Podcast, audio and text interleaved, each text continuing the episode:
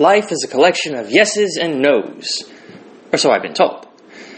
Imagine that walking through life is like continually stepping down a staircase into the unknown. But instead of a strict step by step staircase, the descent is a series of forks. The staircase keeps splitting in two, and each next step is either a step left or a step right. A right next step or a wrong one. Which will you choose? Which way will you go? What do you do next? So life is a series of yes or no, of steps this way or that, of choices. Good people make good choices and bad people make bad ones. You either grow into, or prove yourself to already be, a certain type of person by the steps you take down the staircase of life. Samuel proved himself virtuous by saying yes to God. Will you? Will you say yes if God calls you to be a missionary in North Korea? To say no to that job? To take this class? To befriend a specific person? Now, I admit, each of these is actually a legitimate question, a valid consideration, the likes of which will confront every Christian. But if we step back a bit from the step by step analogy, we notice that the sketch of the staircase of life loses quality. The sketch works, the, ah, the sketch mark smudges and the colors run. And the image is more one of how life is imagined to be rather than presenting a true picture. The issue is that the right next steps of life image fundamentally asks the wrong question. What's my next right step? What's the next correct decision I'm supposed to make? What am I supposed to do? Though the program admits that the inevitableness of decisions intellectually, sorry, though the program actually admits the interrelatedness, yeah, handwriting, of decisions intellectually, it presents life as a series of isolated individual events. Also, and here's where my admittedly ungracious sensitivity may be at play. The analogy fails because of a forced, shallow profoundness, like a motivational speech that tries too hard, where, ironically, the laid bare, let's be real, is wholly unrelatable. If my goal is for you to examine the type of person you are, the nature of your decisions, and your unavoidable impact on others, then I'm not going to smack a biblical character into the pop fly of an accessible catchphrase. I'm going to take the time to show you the man and, as best I can, prompt, force you to consider yourself next to him. Examine your character side by side with his. The Lord called Samuel, and he said, Here I am. That's 1 Samuel 3 4. Who's Samuel? Well, he's a man dedicated to God. Read chapters 1 and 2 of 1 Samuel. He's a man dedicated to God whose life literally is not to do with as he sees fit, being specifically purposed to the service of God. As long as he lives, said Samuel's mother, he is lent to the Lord.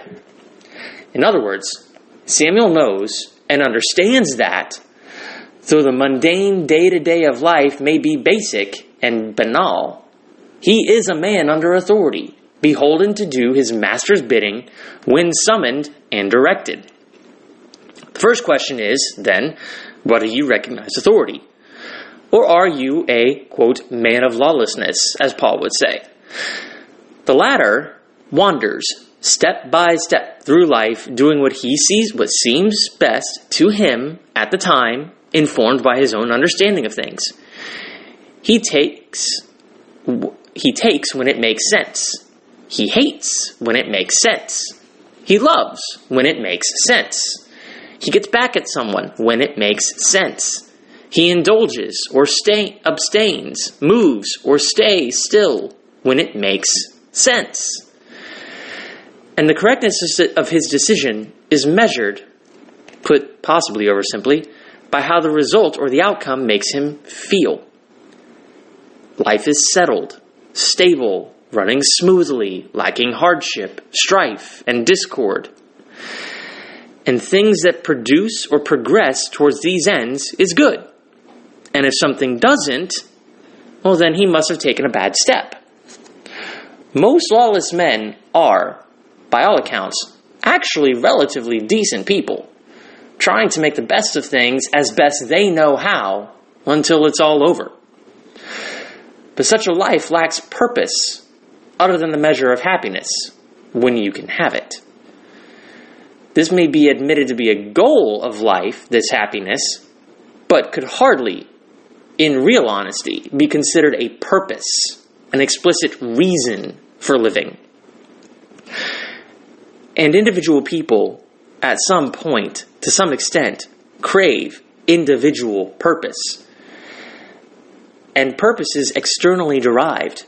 Sure, you could, engrossed in self liberating existentialism, declare your own purpose. But frankly, who are you to determine that? No, honestly, what are your qualifications for determining your life's purpose other than a perceived sense of self entitlement? Consider this example a man, a priest no less, determines that it is his purpose to help the poor and destitute flee from poverty and violence. To accomplish this, he negotiates with local warlords to at least not harass or even provide protection to migrating refugees. Because the refugees are working in the warlord's interest by serving as drug mules. This example actually comes from an episode of Madam Secretary. Fantastic show. Highly recommend. Is this also too specific? Too extreme an example? Consider this then.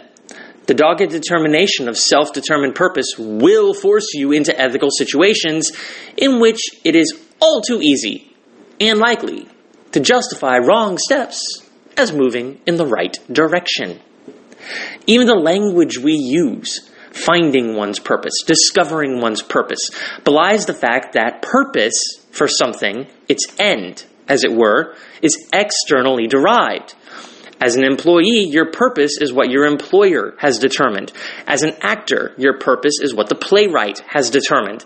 As a husband, your purpose is determined by the nature of the institution of marriage. And the purpose of a man is to fear God and keep his commandments.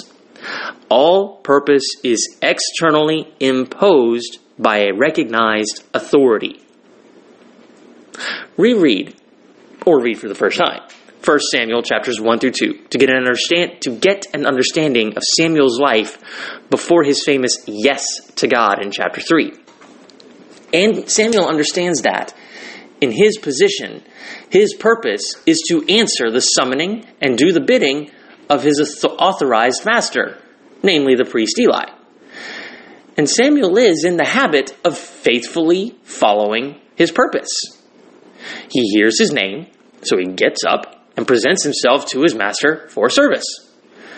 This point is crucial because the entire concept of saying yes to God is grounded in your character, your modus operandi as a person, and your understanding of the nature of the relationship between the two of you. What is God's purpose as master, and what is yours as servant? When Samuel famously says, says to God, Speak, for your servant is listening, he isn't doing anything out of the ordinary, at least not for him. He presents himself to his master and awaits instruction. Is this you before God? At this point, I have in my head some lyrics to a worship song.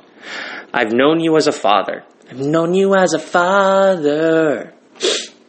Have you?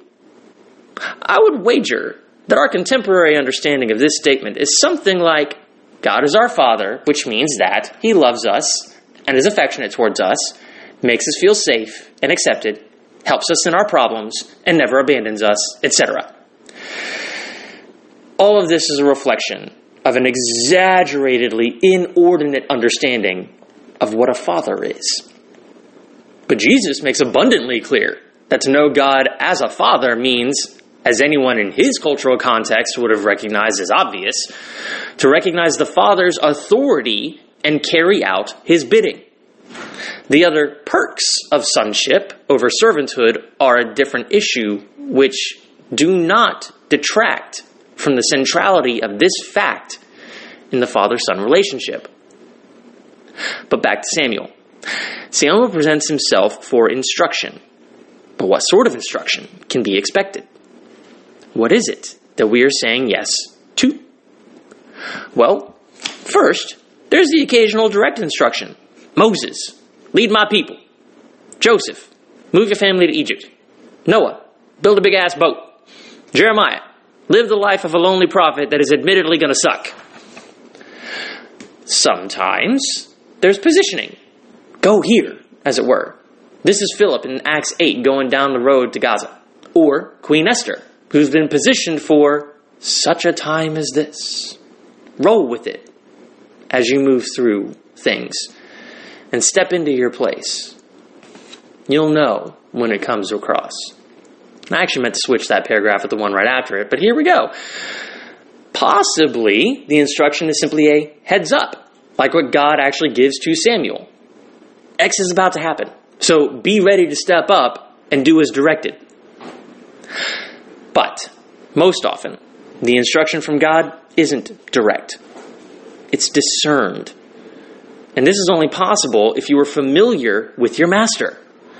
Know how he thinks and how he operates, what he expects and what he approves. This is what allows a successful uh, uh, sports analogy. So, yeah, know how your master thinks and how he operates, what he expects and what he approves. Sports analogy. This is what allows a successful quarterback, or really any player on the field, to make decisions in real time. Now, I know this analogy breaks down if you're a football player, but roll with it. This is what allows a successful quarterback to make decisions in real time what play to call, what adjustments to make in real time to the coach's approval without constant direction from the sideline. He's not incessantly asking, what is his next right step?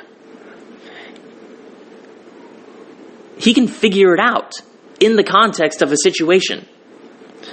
One of Jesus' parables actually proves as much. In Matthew 25, Jesus supposes that a man went on a journey and entrusted some property, money, to a handful of his servants. Two of them invested it. One of them didn't. When asked why, the scaredy cat replied that he was afraid because his master was a certain kind of person. The master responds, Yeah, you know that I'm that sort of person. So obviously you should have put two and two together and acted in a certain way with the money I gave you. Here we see illustrated the point, actually, of Romans 12, 1 and 2. Review that if you need to. Because your life is one of dedicated service to your master, a master whom you know and understand, and whom you are habituated to obey and seek to please, then discern what is likely to get a well done, good and faithful servant in any given situation. Whatever that may be, is at least a step in the right direction. And in so operating, you will prove yourself to be someone who said the one real yes that matters. See Romans 10:9 for that one.